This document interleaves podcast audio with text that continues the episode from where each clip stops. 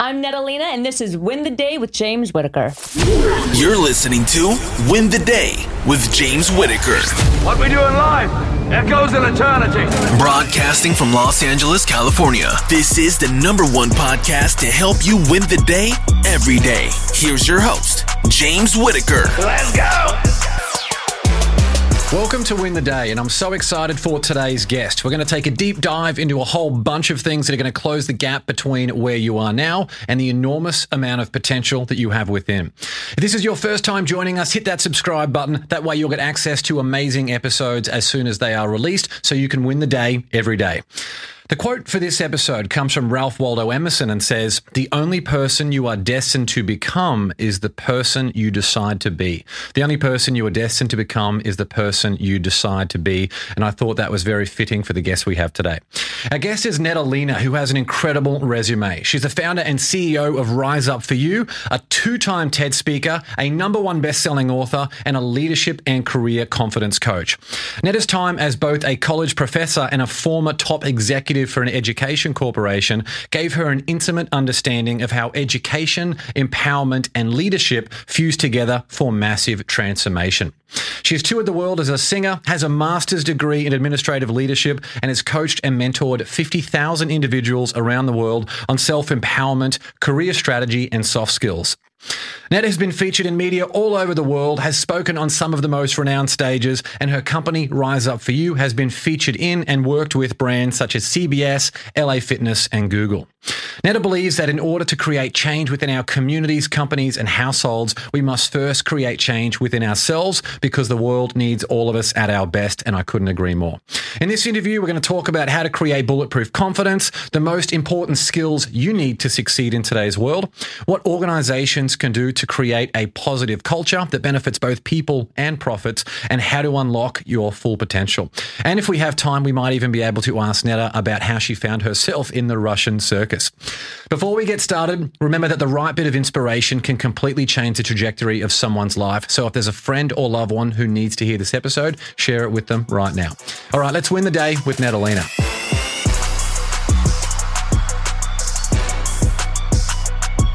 Neta, so great to see you. Thanks so much for coming on the show. Thank you for having me. That was probably the best bio I've heard from someone. Thank you. It's always awkward when you hear your own bio. Yeah, I'm like, it? wow, who is that? You're like, wow, what an amazing person. Maybe that's the Thank secret you. to confidence, having someone read your bio out to you repeatedly. Thank you. Well, to why don't to get started, why don't you take us right back to where it all began? Is there a particular memory from your childhood that's still so vivid for you today? Wow, that's a that's a huge question. Honestly, my my parents and my background has been so amazing and I would say that all of it really contributes to who I am today. One thing that really stands out that I write in the book is my my mom always did affirmations with my brothers and I. So when we would drive to school, she would be in the front, "Today you're going to be amazing." And my brothers and I would sit in the back, "Today you're going to be amazing." and we would repeat all of these affirmations which you know, at the time, you don't know why are we doing this, mom? But as we got older, we recognized that it was really countering the negativity maybe from the outside world. So when a teacher or somebody said to us, like, you're not good enough, we already had that affirmation in our mind that we were amazing. We said, no, that's not true. And we would move that belief out of the way. So that was really, really important for us. Isn't it amazing how much that you actually absorb, even when you're so young, even at the time, if you're not consciously focusing on it that much, but as you get older, you just, you have these things that almost creates that um, in your cells that you just remember forever. And at the time when you're ready to walk into that life and use that information, you're equipped based on Mm-hmm. those tools. And I know that your father came from a small village in Lebanon it. Yes, And I know yeah. you had a, a great relationship, obviously, with both your parents. Are there any lessons in particular from your father that are still um, so strong for you today and that you still apply today? Yeah, there were there was two that I really apply today, and the first one is that he always taught my brothers and I that no one's better than you, and you're not better than anyone. It didn't matter if they were a teacher, a boss. It didn't matter who they were, and so he always taught us to love ourselves and put our best foot forward, but to always treat everybody kindly, and you should always get kindness back. It doesn't matter who the person is. And that was really, really important. And then the second is that he always had us question. So whenever we asked questions, he never said, This is the answer. He really encouraged us to navigate, to explore, even when it came to, you know, questions about like God and religion, like, Dad, what's heaven? You know, he always gave us this very philosophical answer that really made us curious and wonder, which I think is very important today, mm. especially with all the consumption, right? It's very easy to latch onto something and just believe it. And he really encouraged us to go do research, find the answer, figure out what fits for you. And that that was a game changer. The power of independent thought. Absolutely. Yeah. Absolutely. And you know the the teaching children the ability to solve problems, Mm-hmm. whatever they might be, seems to be so much more practical than the simple comprehension of, of facts. Yeah. And it created, you know, conversation, conscious conversation. So, and that's something that we had a lot growing up. We asked a question and then we ended up having a conversation about it. It was never a, this is the answer, black and white, now do. It, there was always something going back and forth, which was, I think, very important. Yeah, I really love that. Yeah. Uh, what did success look like to you when you were young, and what career path did you naturally gravitate towards? Yeah, that's interesting. You know, success for me, even when I was younger, I really resonated just towards kindness. I didn't know what that looked like, you know, in, in a career when I was younger. But when I got into high school, I really took on to music hmm. and I started singing in choir. And so instantly I was like, okay, I want to I want to be a singer. That was my first career that I wanted to take. Now I wanted to be Britney Spears at the time. but that didn't happen. But so I went to college. I got my bachelor's in music because I wanted to follow that path. And then that catapulted me into my first career, which was as a performer internationally. Incredible. So at 19 years old, there you were, ready to, to tackle the world stage as a performer. Yeah. What did that career on stage teach you about the power of the mind? Everything. Everything about emotional intelligence eh, that i talk about today and people skills it came from performing. Because a there's a discipline to it mm. a, a really strong discipline. So what i realized and and hopefully the audience and everyone that's listening resonates is at some point everyone's technique is the same right? You know, you walk into a room, there's a thousand singers, and I'm like, well, they're all really amazing singers. So who's going to get the role? Like, how do you determine who gets casted? And so the art of discipline was really, really honed in at a young age. I mean, there would be times where the other performers would be, you know, partying and doing all this stuff, and I would be in my practice room till 2, 3 a.m., practicing the songs, memorizing the songs, looking in the mirror and trying to critique myself as if I were the audience member. So I would watch myself sing and then say, ah, if I was in the audience, I don't know if I would like that or if I would be entertained by it. So discipline was a huge thing that it taught me, but also just that emotional intelligence because there were so many times where I was performing in an audience that didn't speak English. So what I was saying out of my mouth or singing didn't necessarily connect because the mm-hmm. the the language wasn't connected. So then how do I make an impact? How do I create any kind of inspiration or change simply by like my eyes or my body movement or the tone of my voice, how I sang or the emotional connection? That was really critical. Yeah, the ones in, in my experience who have just the most charisma and this confidence, it's that background in performing. There's a woman we had on the on the show in an earlier Yeah. episode, Emily Fletcher. Are you- Are you familiar with Familiar Emily? with it? Yeah. Yeah, she does uh, run Ziva meditation, and, and like you, she just has this amazing presence. And I think just the discipline of doing those reps for many years Yes. behind the scenes provides those skills that you can then take to to so many other other areas. Yeah, and you have to be on all the time, you know? It's that's the thing that you have to remember is if I do a show 100 days in a row, it's the same show, mm-hmm. but I have to remember that my audience is different every single night. So I can never be on autopilot, right? Because I have a new audience, a new energy, something new that's always going to happen whether or not I'm singing the same song. And so that was really important to understand like how to show up. I always say that you're a walking billboard. And so I learned that as a performing performer, I was a walking billboard, especially in Japan and Russia. I mean, I would walk in and there would be a huge poster of my face on the circus building, which we'll, I'm sure we'll talk about later. And I'm like, wow, like everyone in the city has seen my face for the past month, you know? So you you just have to be really conscious of that. Let's talk about it now. Let's get the Russian circus out of the way. What was the craziest thing that just, or first of all, how did you find yourself in Russia performing, and what was the craziest thing that, that happened? Yeah, so we were invited there. The Performing Arts Organization was invited there to go there and to perform. And it started with a really small group. There was only about six of us. Typically, we we tour with a group of forty, but only six of us were invited to go and perform. And we basically did a two-hour show with six people. More that pressure. was the hardest show I've ever done. Yeah, I was singing and dancing and like changing, and you know, it, it was intense. But we, when we got there, we did, they booked the show in a circus that was a full time circus. So we were the act for the circus. We went in there and we performed, but it was so wild because as we're standing there getting ready, there's like tigers and cages right behind us. And we're just looking around and we're like, what's about, what's happening? All the animals were still there in the cages and we have our microphone getting ready to go out and perform. So it was super interesting. Yeah, what a great memory. Yeah. I love it. That's so good. Well, you started your TED Talk singing a song. I thought I that was really unique and, and very cool. That TED Talk is called Commit to Workplace Transformation People versus Profits. We're going to link to that and a lot more in the show notes. So definitely check that out. Even with your extensive career as a performer, Mm-hmm. was it a different feeling walking out on stage singing a song? How nervous were you for that? I have never been more nervous, honestly. Doing a TED Talk is like a marathon for runners. I mean, you really have to prepare and prepare and prepare. Bec- well, because you have to stay on topic, right? It's being recorded. You get one opportunity to make sure that you're getting that message across. Uh, so it was it was pretty intense, but I had to really channel my dad and remind myself when I was a performer when I was younger. He taught me that whenever you are nervous, people may or may not disagree with this, that it's actually a selfish quality.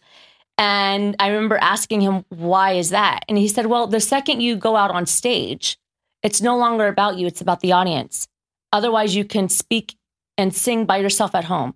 But now, when you're making that conscious decision to say, I want to step out on stage and deliver my message and impact people, now it's about people. And so I remember doing that TED talk. I was really, really nervous right before I went on because they chose me to be first out of the 14 speakers. Are like, you're going to be number one. I'm like, okay. At least you get it out of the way. Yeah, exactly. so I remember my legs started shaking. And so I started doing, you know, squats. And then I just remember that. I was like, you know what? This isn't about it going out online. This isn't about anything other than the 150 people that are in the room right now. I want them to really understand this message because it's so needed. And instantly the nerves mm-hmm. just kind of calmed me. And a little trick for people is that's also why I started singing. So I remember that when I started speaking years ago after performing, I would get nervous for speaking. I'm like, why am I getting nervous to speak, but I never get nervous to sing? Never. So I thought, you know what?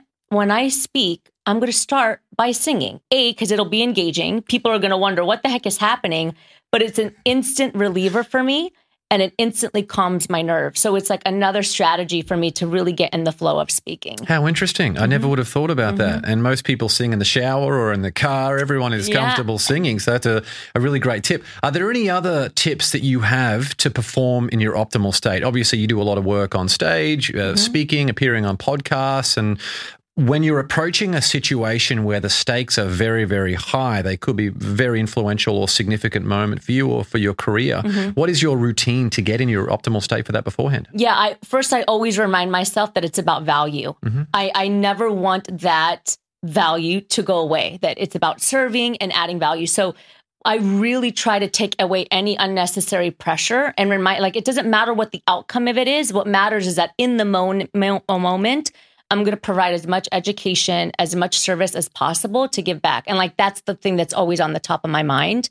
The second thing is is I do a power mantra. Hmm. So, you know, and it's something that I teach my clients. Like I'll look in the mirror before I walk in, but I was in the car, but you know, before I came in here, I looked in the mirror. I was like, all right, you got this.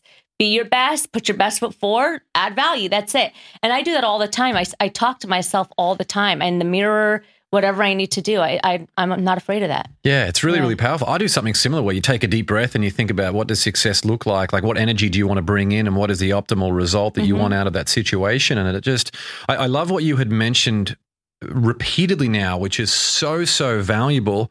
Uh, obviously, success leaves clues and there are themes for people to pick up about taking that pressure off you and instead transmuting that into the value and service that you are going to have for the audience. It's Yeah. just so powerful, isn't it, to uh, get in the right headspace and enable you to perform and to contribute. Yeah, well, at the end of the day, that's what it's about. And I think that when people can really shift that mindset uh, to be an educator, right? That's how I think about it. I'm coming in, I'm providing education, and, and hopefully it adds value. That really makes a shift on how you deliver, I think. And and again, it takes the the lens off of you onto what do you need right now? And whatever you need is what I'm gonna do. Yeah, so good. And so much of your confidence seems to come from your upbringing Yeah. and your work as a performer. If you were working one on one with someone who had literally zero confidence, what steps would you take them through to get them heading towards creating bulletproof confidence? That's a great question. The first thing I would do is something called reverse engineering. See, most of us, our thoughts about ourselves and our confidence, it's an accumulation of our life. And, and we know that, you know, it's our experience as a child. It's the first job that we had. It's the first relationship that we were in. It's the teachers. It's the people that surround us. And what we forget sometimes is that over time, all of those experiences and people, they've had thoughts about us. And a lot of times we believe those thoughts and then we carry them as we get older. And so, in order to rebuild confidence, I like to say, because we're all born with it, we kind of have to peel back all these different layers to understand where did these thoughts come from that hinder our confidence.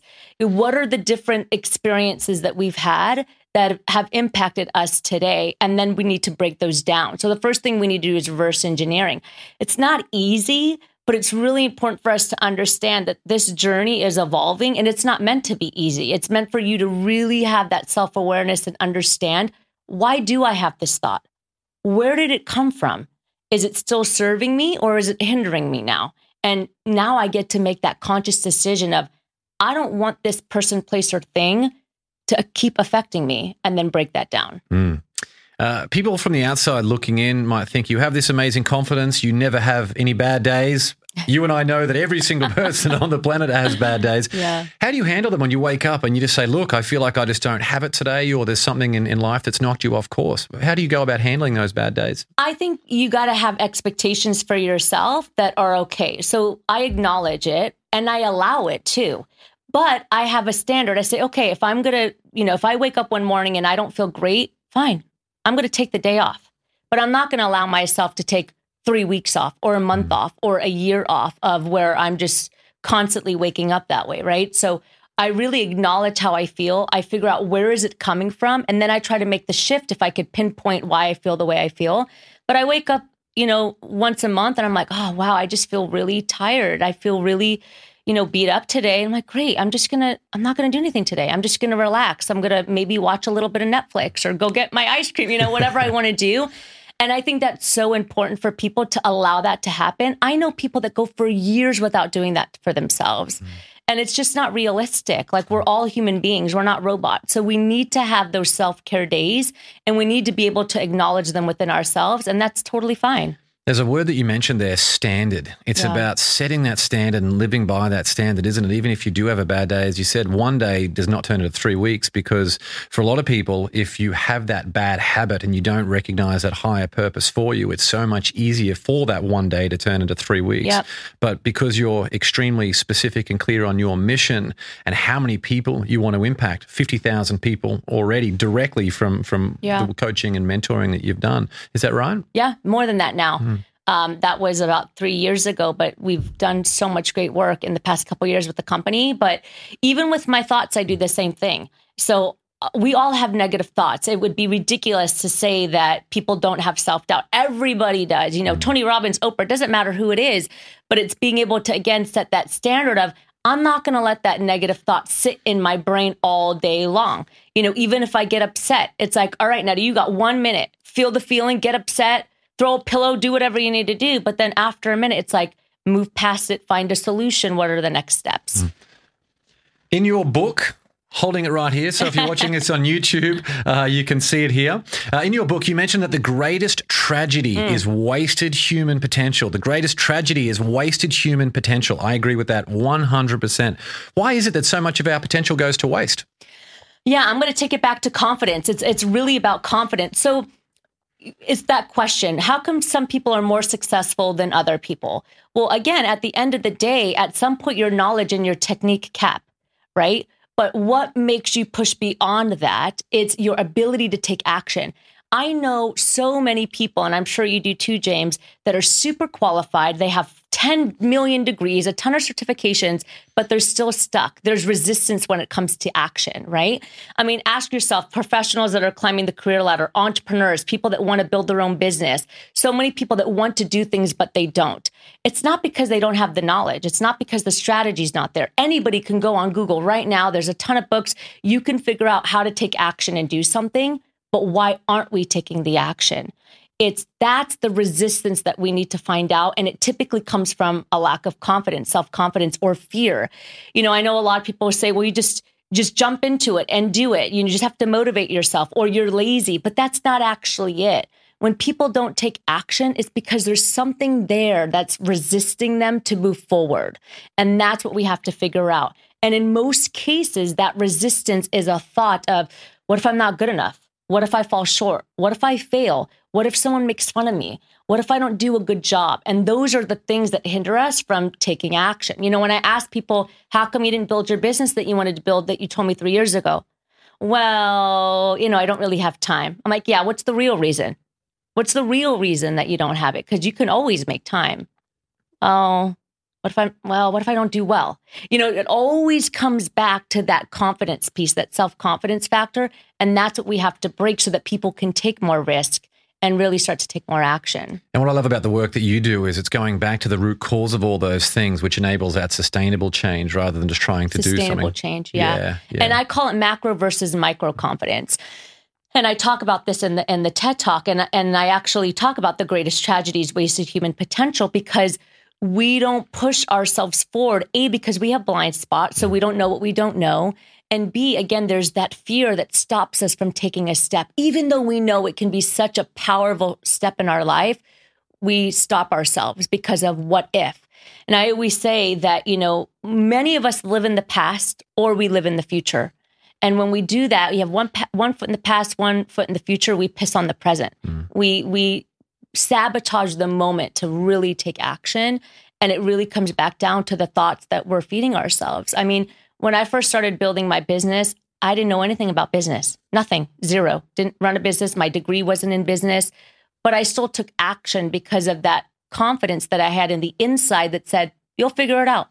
Just you'll figure it out. And if you really want it, it'll happen. Hmm. How does someone recognize how much potential they have and what can they do to unlock their full potential? Yeah. The first thing that I would do is you know this is the who you surround yourself by is super super important. Huge. I always talk about having a personal board of directors mm. or a council. Five people that are in your life that you can trust that are going to give you honest feedback. So the first thing that I would really recommend is first figure out your assessment of yourself. Is it accurate or is it not accurate? So there's a lot of people, for example, that think that they have really low confidence or that they're not great at what they do, but then you ask five people that know them well and it's a complete opposite. So I think the first step is understanding what are your strengths and what are your weaknesses, not necessarily from your perception, but from five to seven people that you really trust, because you're going to be surprised what they tell you. There's going to be things about yourself that you wouldn't have recognized, right? And so that's the first step is understanding how do other people view me. Of course, they have to be people that you trust, otherwise it can go south really fast. So that's the first thing, and we do this with the leaders too that we work with is an accurate self-assessment. We actually do a 24-point emotional intelligence assessment. They take it on themselves on empathy, confidence, coaching, mentorship, motivation, all these different competencies. And then they pass it on. And you'd be surprised when they get the results back. They think, wow, I didn't know I was that great of a coach. I gave myself a four. I got tens across the board. And that's really the first step to understanding what are some of those hidden gems that you have that you might not be able to see. Yeah, and everyone has their own truth, don't they? It Yeah. seems to me that we can, the more we have a thought that's left unsaid and it sits there and it simmers over and over again, that's when it, we have this very, very strong truth internally that might be the complete opposite of what someone actually feels Mm-hmm. Yep. about who we are and what we do. Yeah.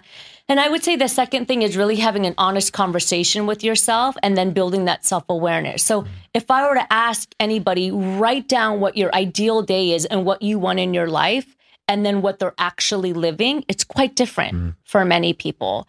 And so that's the really the first step is what do you want in your life? Write it down. Why do you want it? And then how do we take steps to get there? And what are some of those little comfort zones that we have to break through in order to get you there? And i think that's really important. And that's where that self-awareness comes in is if i want to build a business but i'm not why? Right? Because building that business might be that extra push in your potential right? Because you don't know how to do it. You've never been there. But why aren't i doing it? And that helps us push our potential.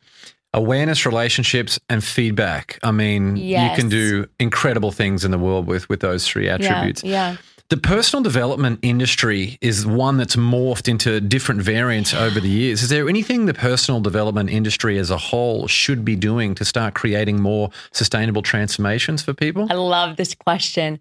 Strategy. It's all about strategy. Um, and I think that's one of the reasons why we've resonated so well with our community and just with our team is that self help, we have to make it tangible. It can't just be wake up in the morning and be your best. Like just be motivated because we know that that doesn't work. It doesn't work for the average person, but there really has to be strategies and clear steps and tools. I like to call it a toolbox that you can go into to really change the behaviors, to change the cognitive behaviors. And that's really going to be critical with self help. So it's okay, great. We have this morning routine one, two, three, and four that we do every morning. But then how do we stay accountable to that morning routine? So, what are some strategies to stay accountable to take these actions? So, for me, I really think of self help. And anytime we deliver self help, I also deliver in the same way I would a business strategy or a mm. marketing strategy is what are the actual tools and tips that we can use to implement to make a shift in confidence, to make a shift in emotional intelligence, to really move forward. That's how you build sustainability with self help. Yeah, just getting people motivated for, for one minute. I mean, it can get them very, very frustrated if they wake up, they have that motivation, and they're like, what? They get really down on themselves because they just don't have the right tools, as you mentioned, to be able to have that sustainable change. Yeah. And I, I always do it in threes. Everything that I do, there's always an empowerment part to it because mm-hmm. there's got to be an emotional connection right? There's got to be an educational part to it. People have to understand the knowledge and the process. And then there has to be a strategy or an action plan attached to it, mm. right? So what what are we talking about and how does that connect with you on an emotional level? Here's the education around it so you understand it. Now, what are your next steps? So that in a week from now, the empowerment doesn't die down. Mm. Or in a week from now, you don't have all these notes, but you're like, what do I do with all these notes? Right? So it's really bridging them together and now having a plan that says, all right, here's my step one, my step two, and my step three. There's something I wanted to share with you. So we've had two quotes from the show. So in episode 33, John Assaraf said, "Help the people who want the help, not the people who need the help." Mm-hmm. And in episode 51, Yuriel Kaim echoed that, and he said something similar. He had said, "Often those who need help the most often want it the least." And that's been a hard thing for me to try and understand over the years when naively you think that you can go out there and help everyone. What I wanted to ask you is how do you manage people who need help, but you can tell through their lack of commitment that they're not willing to do the work, they're not willing to make the sacrifices to truly change? How do you how do you manage that? This is such a great point and I say this often in a similar way that it's hard to change when you don't see the change that you need for yourself, right? Change is the hardest thing when you don't recognize that you need it. It's easy to say this person needs change and this person needs change, and then we can't see that we also need it.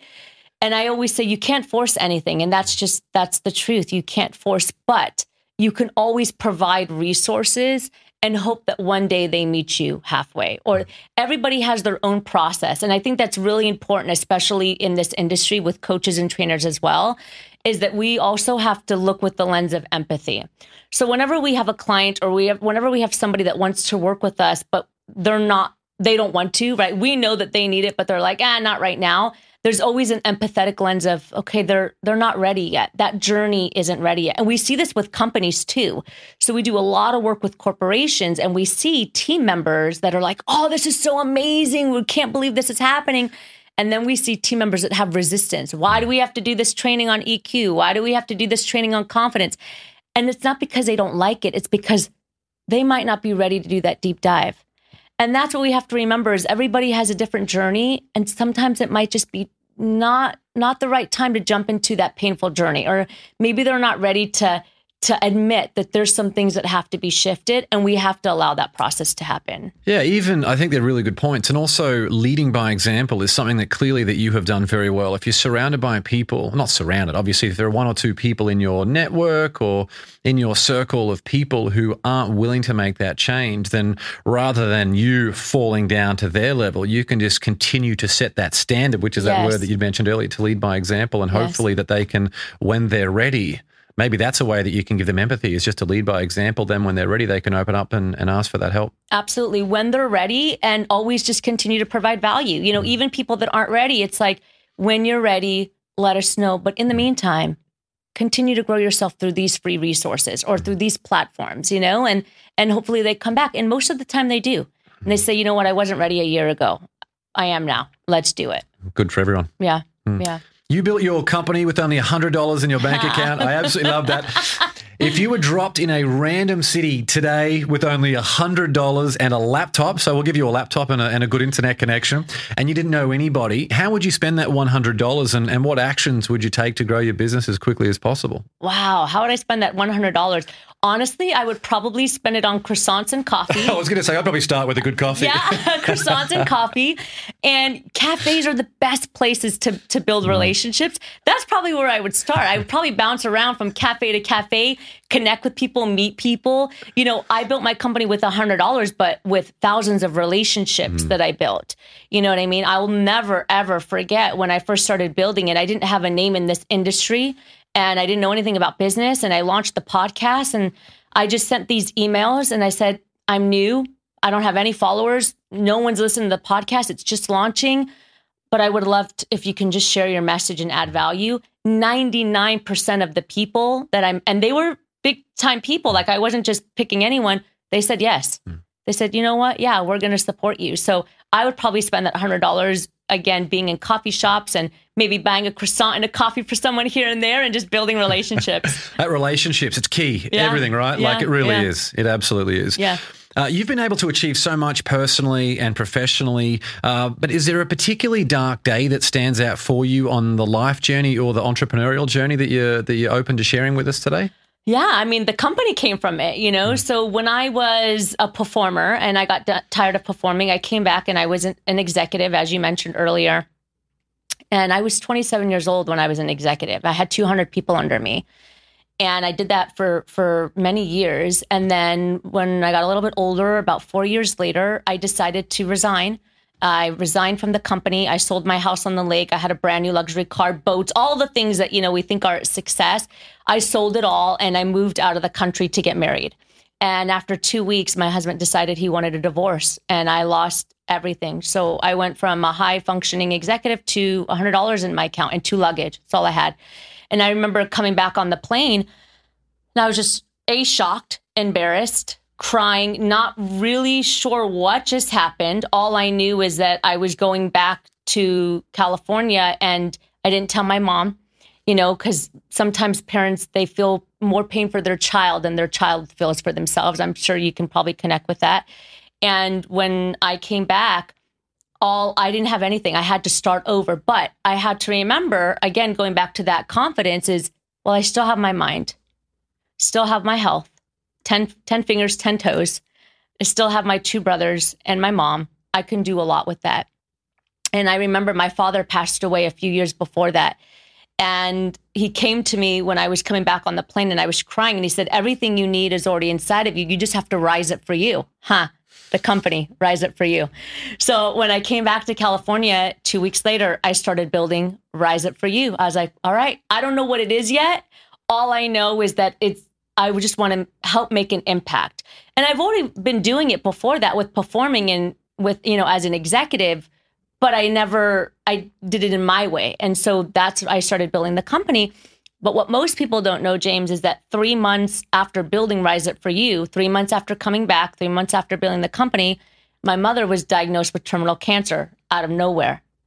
And she passed away nine months later. So the first year of building Rise Up for You, I built in a hospital. Hmm. And I was taking showers at the 24 hour fitness across the street because I didn't want to miss anything. And I literally would sit in the hospital with the laptop up all day and all night sitting next to my mom and just building the website, you know, interviewing people on the podcast. I would run to the car and, you know, just do it there. And that was obviously a really hard and difficult time, mm-hmm. but you can push through.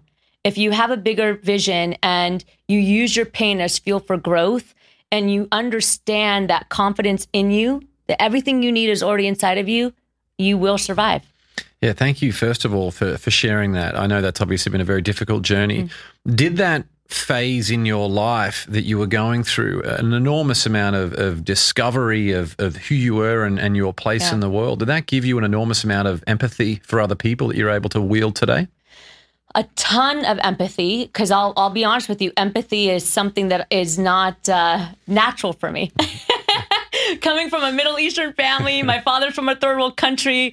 You know, I grew up with more of a mindset of just do it. What's the problem? Make it happen, right? what, why are we complaining? But that's you know not realistic. So really, empathy was a huge component that that built with me. But another thing is really understanding what success is. Mm. I mean, I remember when my mom passed. I'm the only girl in the family. The next day, I was cleaning out her closet and all these Louis Vuitton bags, all this jewelry, all this clothes that was passed down to me. And it was that moment that I said, I'm 31 years old and I just lost my second parent. This means nothing to me. Mm. So, what is success? What does it mean to build a life that you're proud of? And that was the biggest shift for me. And, you know, they say that sometimes when you have a breaking, there's an awakening. And that was the biggest thing for me is what does success mean?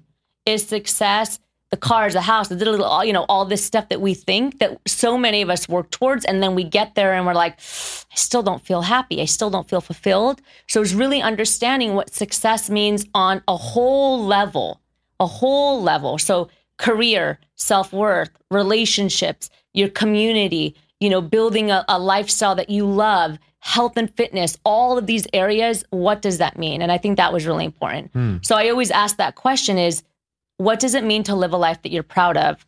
And are you taking steps every single day to live in alignment with that? Unbelievably powerful stuff. Thank you very much for, for sharing that. Uh, organizational culture is huge for you. Can you give us an example of what it looks like when a company gets it wrong from an organizational culture perspective? That's a big question.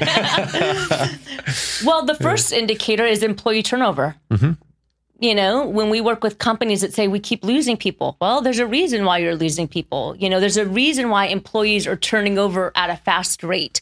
You know, we once worked with a company and they were losing people left and right. And I said, do me a favor, go to HR and ask them how much you spent on employee turnover. And they came back and they said, HR stopped counting years ago because it was in the millions. I'm like, well, that's the problem. There's the problem is that if you have that much employee turnover and it's costing you so much money, you got to get to the core of why they're leaving. That's the first indicator that a culture isn't working the way that it should be working. Mm-hmm. And it's actually costing companies a lot more money than they realize millions and millions of dollars every single year. And I would say the second thing is if they're not developing and mentoring their people, a mm-hmm. lack of communication is the biggest thing. You know, we just, we say just do. I tell and you do doesn't work that way anymore. There's got to be modeling. There's got to be well-being. There's we really have to grow our employees. We're no longer in this time period where the person comes in, they punch in, they clock in, they work and then they leave. The reality is is that the professional is the person and the person is the professional. So every day whether you're a CEO or an entry-level position, the human being is coming to work and human beings have a ton of stuff that they're dealing with. Stress, kids, bills, medical things. I mean, all of these things come into the workplace. And as a company, if you're not acknowledging it or at least trying to support it, then you're really doing an injustice to the whole entire culture. Yeah, so much to unpack there. There's a Robin Williams quote, uh, Robin Williams quote I read recently, and it was talking about everyone that you see is fighting a battle that you know nothing, nothing about. about. So yeah. be kind. It's a really powerful quote. Uh, what's an example of a company? Is there anyone that stands out of someone who's really nailed that organizational culture that that really gets it right today? Yeah, um, I'm not going to say their name just mm-hmm. for disclosure purposes, but they're a technology company that we absolutely adore that we work with. And what they've done, if they they have actually infused it into their culture, it's a non-negotiable. So, for example, every single month they do an all-team training that has nothing to do with their technical skill. So it's emotional intelligence, confidence for the individual, mm-hmm. you know, how to have conscious conversations, stress management, health, all things that just have to do for the own personal individual to make them better. And all the team, it's mandatory they come like clockwork. Then they invest in their team with coaching. So then their individuals get one to one coaching. Then the executives also get consultation and coaching. So what they're doing, which is the most important that we don't see a lot, is every single person in that company is getting developed. Mm. It's not just my leaders need coaching or let's just start with the leadership team. It's no, every single person feels like they matter and they feel like they're being developed in a way that's beneficial not only to them, but also to the company. When companies only invest in training that's only beneficial to the bottom line, right, to that dollar, team members don't do well with that. You know, we have to also let them know, hey, we we care about sales, but we also care about your mental health. We mm-hmm. also care about your well-being. We also care about your confidence. And they're really doing it right. I mean, every one of their employees is speaking the same language, right? They talk about EQ, they talk about confidence. They're able to keep each other accountable. They say, "Hey, let's try to be more empathetic." Like they're really they're adopting the language and the strategies. For many years, the prescribed definition of a company was to maximize profits for all its shareholders. How do we align individual interests with corporate interests? And is it possible that by focusing on people first, that you can actually increase profits well above what you did previously? That's the key. Hmm. And, and that's the motto of Rise Up for You is where people come first. Yeah. Because when you pour into your people, your people pour into you. Mm-hmm. It's just like when you when you're a teacher or I, you know, I was an educator for some time at nighttime. I was a professor when I was an executive. Whenever I poured into a student and I was like, you can do this. What do you need? How do I help you? They wanted to work harder for me. Hmm. They wanted to get the A. And I didn't want them to do it for me, but they did because they saw that as a teacher, I cared. So they were like, you know what? I'm going to do my best in this class. And I had students all the time that said, you're the only teacher I do all my homework for, or that I'm getting straight A's in. I'm like, well, why is that? Well, because you care and you give, and then that makes me want to give. It's the same thing in the corporate environment. When a leader pours into their team beyond just the numbers and the benchmarks, how are you doing? How can I support you? What do you need to grow? That employee is more susceptible to come to work feeling motivated and excited that there's a growth journey for them, that there's people want growth whether they're in their own company or whether they're in a corporation. The reality is, is there's a lot of people that don't want to build their own company. I work with a lot of clients that are like, I have no interest in building a business. I want to work for somebody. I just want to work for somebody that's kind to me, that grows me. I don't want to feel stagnant. And that's really the key. How does someone in a big corporation find meaning in their work? Obviously, the bigger the company, more bureaucracy, uh, less visibility, a lot of challenges like that. How does someone in a, a massive company find meaning in their work, or is it really up to the company to be able to to initiate things, or is it at an individual level? I think it's individual. And I talk about this a lot personal leadership. You don't need a title to be a leader. Every leadership title I've ever gotten was because I was a leader before I got the title. You know, when I became an executive, I wasn't, I didn't start as an executive. I walked into that corporation and I was just a normal team member, but I led like a, I thought like a leader. You know, I walk into meetings and raise my hand and say, Have we ever thought about this? What about this strategy? Two months later, I was promoted to an executive, hmm. two months, you know, and so it's not about the title. It's just about you making an impact. And how can you make an impact? Every single person can make that impact, even when they're in a big company. You just have to start by raising your hand and also by understanding your values. Values are really, really, one of my values has always been just to contribute and add value. So even if, I've, if I was a new team member, that was my value. So in a meeting, if I wanted to say something, I would raise my hand and say, Can I ask you a question? Can we talk about this? And that initially, it makes you a leader. It's all about the mindset. Yeah, so true. Uh, from all the lessons that you've got on confidence and career and organizational culture, is there anything that's applicable or that can be transferable to success and happiness in the home? all of it. and that's the biggest thing is that we sometimes live in a world where we separate ourselves, right? We're like, this is the workplace, this is my home life, but they're all the same. They're all connected. And I think that is really the key. That's what success is for me. It's building a lifestyle where everything is in alignment. Mm. What I do at work, I'm the same Netta when I'm at home. I live the same type of life. And I think that's really important. So the values that you have as an individual, you have to have those same values when you're in the workplace. Yeah, you don't want to be at home and feeling like you're not adding value or, or also not feeling valued in the home. Yeah, a lot of those Yeah. same principles, isn't yeah, it? Yeah, absolutely. You've coached and mentored now uh, more than 50,000 people around the world, which is amazing. What's your process of helping your clients step into their best self and, and start getting some big wins in, in business and life? Clarity first.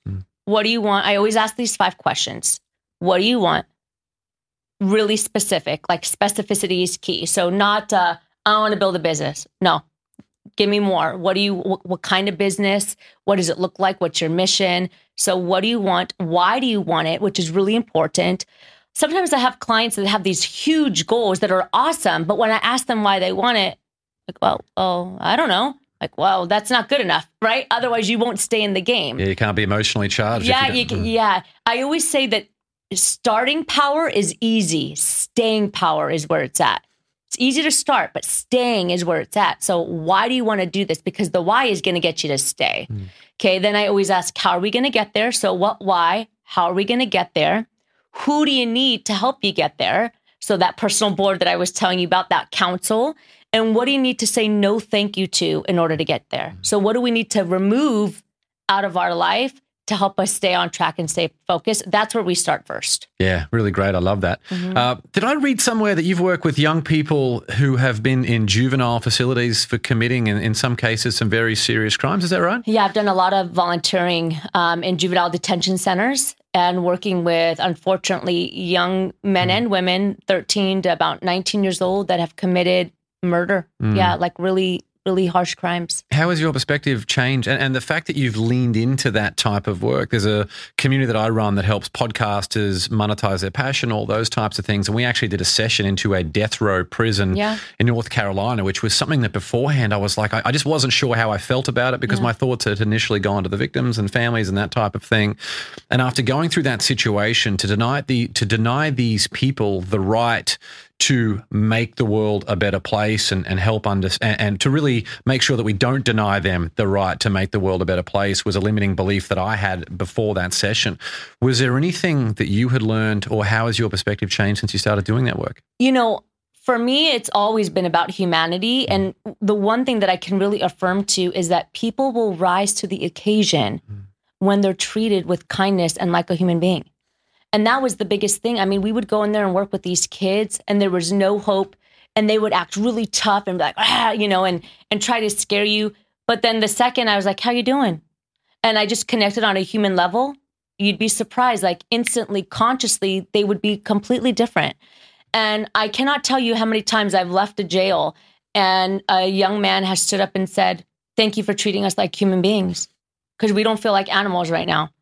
When we treat somebody that way, whether they're in a jail or not, they're going to continue to act that way. When you treat somebody with kindness and you you show, you know, humane kindness to them, they're going to act like a kind human being back. There's going to be hope and they're going to see that there's more to their life and they're not just some animal that's caged up in jail. And I think that is such an important thing. And it really, I'm pretty resilient when it comes to working with people because of these experience. Mm-hmm. Because I'm like, hell, if I can help a young kid that committed murder shift, then somebody that is living in a house with a job and a car and has A, B, C, and D, I can help them too.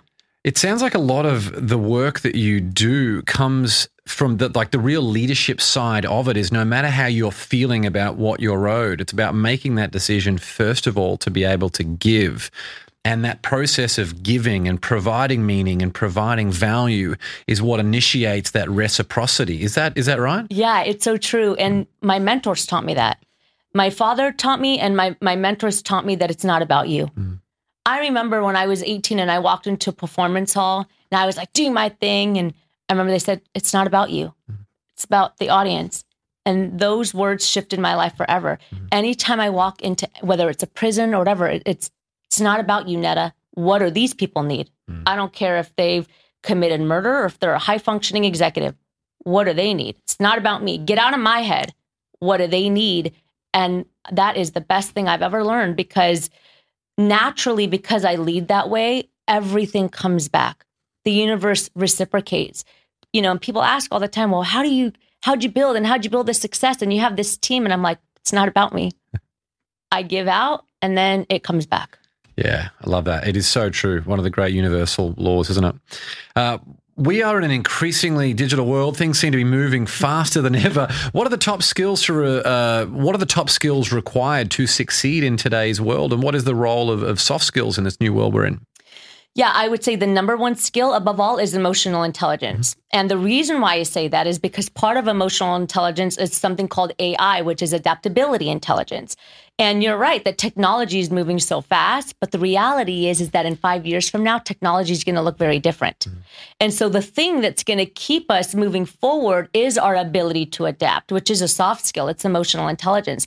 I know so many people right now that have amazing technical skill and they're like, oh my gosh, I have to go get this new certification because everything is changing and it's going to continue to change. So that's why I believe that the soft skills are more important than the technical skill because when you have soft skills, you can learn the technical skill, right? You have that adaptability quotient or that adaptability intelligence to say, growth mindset. All right, I have to pivot, I have to make a shift, and that's really important. What did you learn about yourself in the last two years? Was there anything that really surprised you about yourself, just from what everything is, uh, what the world has gone through and experienced in the last two years? That's a great question. What have I learned about myself is that um, I'm an activator. And I think I always knew that, but I guess I didn't know how fast I can work at making that happen. So when COVID hit, for example, we were doing everything in person, like so many people. And then everything shut down. And I think it was in a matter of two days where I said, all right, let's go online. I just remember staying up and creating all these programs and building all this digital stuff within a matter of a week. And then it just took off and it continued to, to grow and launch. So I think that was one thing that shocked me is how fast I made the switch. Literally within a matter of week, everything was functioning online. Mm. That adaptability, mm-hmm. it's uh, it's key, isn't it? Uh, you've just congrats on your second TED Talk, which Thank is you. coming out very very soon. Thank Amazing. You. How do you balance that hunger for future achievements with happiness in the present? It's all connected for me. Mhm. Yeah, I really believe that we are put on this planet to elevate the human condition. And so everything that I do that's work, it's not really work for me. It's it's part of my lifestyle. And I really, really love it. And again, for me, there's not a number at the end of the outcome. You know, it's not, I'm going to do this TED Talk because I have to hit a million viewers. It's, this is a great opportunity to share a message and hopefully somebody can resonate with it and make an impact from it. I'm also like that at home. I'm like that with my brothers. I'm like that, you know, with my fiance. It's, it's all the same. You know, mm-hmm. when I walk into a market, I try to be as kind as possible. And sometimes if I'm not, you know, I'll go back. I'm like, sorry, like that that wasn't my best. No one's watching me. There's no camera on me, you know, but I think for me happiness is all connected and it's being free here and being he- free here. And no matter what you do, you're going to have that happiness because of it, you know, and and also your values. What do, what do you want in your life? And I've always been really really clear that I want to live a life where I can explore. I want to live a life where I can help people and I want to live a life that's in alignment with me and I do that every single day and I don't I don't steer off of that. You know, if somebody comes into my life and asks me to do something that's not in alignment, I say no, thank you. Mm-hmm. Yeah, having the courage to say no enables you to have the right energy and focus on the things that you really need to do. Yeah. Even with corporations and clients, even when we have clients and corporations that aren't in alignment, if it doesn't feel right, say, you know what, I really wish you the best of luck, but we don't have the same values and we can't treat our employees the way that you are right now. So when you're ready to make that shift, come back. All engine running. Liftoff. We have a liftoff. Well, let's now move into the Win the Day rocket round where we ask you All 10 right, questions. go. There's a pretty fast answers. This is where we get to know the real you. Number one, what quote inspires you the most? There's a quote from Buddha. I hope I hopefully I don't butcher it, but says, "If you truly loved yourself, you can never hurt another." And Wow, that's uh, that's such a powerful quote to me because I really believe that when you love yourself and you have that confidence, all you want to do is pour back and help other people. Yeah, when you truly love yourself, you can never hurt another. Mm-hmm. Wow, that's very, very powerful. Uh, number two, on a slightly uh, more casual note, uh, morning coffee or evening wine? Coffee, hot, espresso with froth. number three, what's one bit of advice you would give your 18 year old self? More empathy. Not everyone had the same, you know, childhood that I had, and really understanding that everyone has their own journey. Number four, what book do you gift the most? okay hopefully this doesn't you know sound weird but i gift my book a lot. Mm-hmm. You know i do i give a lot of my books for free because I, mm-hmm. I think it can really make an impact. Is what, what book, on a sort of a, a, a B question here, what book ha- that you've read in the past has contributed most to the mindset you have today? eckhart tolle a new earth. That's the second book i get i give the most. Mm, mm-hmm. Great. Uh, number five, was there a vulnerability you once hid within that became your superpower? i think it was the singing. Mm. You know because i come from a background that, that it's not common that you go run on stage and you, you sing and you dance but i realized that that singing was really a tool for me to make an impact and empower that's where i realized that oh this singing was actually a tool for me to connect with people, which led me to where I am today. I'm going to be singing for the rest of the day after All this. right. It has been great. Number six, what's one thing you've learned about failure? It's inevitable. You have to have it in order to reach success. If there's no failure, you're not going to understand or appreciate success in the same way. Number seven, if you could sit on a park bench and have a conversation with someone alive or dead, who would it be? Honestly, I, it would be my parents. Mm-hmm. Probably bring them back and just talk with them, catch them up on life. Number eight, what tool or resource best helps you run your life or business? I would say books. Mm. You know, that's such that's a general statement, but I have a library of books and I love it really grounds me. It gets me back to where I need to be. So I would just say that constant pouring of other people and their stories, that's a great resource for me. Uh, Mentoring and coaching has been such a big one for you, and obviously it's a transformation that you deliver for so many people. Mm-hmm. Having access to literally the smartest and brightest people who ever lived through an infinite amount of books is incredible, isn't Yeah, it? yeah. yeah. They've a- been my mentors. yeah, me too. When I started building my business and I, you know, I only had hundred dollars, I couldn't get a coach or at that moment. It's like these are my mentors. I would read the books, mentor, mentor, mentor, mentor, and it really helped. Yeah. Croissant, a cappuccino, and Eckhart Tolle. Yep, that's right. Number nine, share one thing on your bucket list. Climbing Machu Picchu in Peru. So good. And number 10, what's one thing you do to win the day? Every morning I have a success routine. I wake up, I enjoy a cup of coffee in silence. I don't do anything. Um, then I write in my journal gratitude for the day and my intention for the day. I sit in silence, meditate, and I exercise, and it really helps me jump into the day. Amazing stuff. Well, there are a bunch of ways to connect with Netta, and we'll link to all of these in the show notes. You can follow her on Instagram at Natalina underscore Rise. Grab a copy of her new book, Rise Up for You, on Amazon, and check out her TED Talk, People versus Profits. Again, all of that and more will be linked in the show notes. Netta, thanks so much for coming on Thank the you show. for having me. Thank you.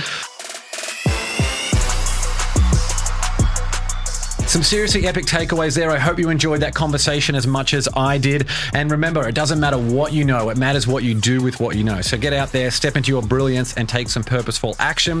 If you haven't already, make sure you hit subscribe so you can be first to hear about upcoming episodes. And shh, little secret, we've got some really big episodes coming up soon that I know you're going to absolutely love. If you're enjoying the show, give it a five star rating on Apple Podcasts, or if you're watching this on YouTube, hit the like button. To finish, I wanted to reflect on that Ralph Waldo Emerson quote that we mentioned earlier. The only person you are destined to become is the person you decide to be. So choose wisely. And as Netta said, the world needs all of us at our best. That's all for this episode. Remember to get out there and win the day. Until next time, onwards and upwards always.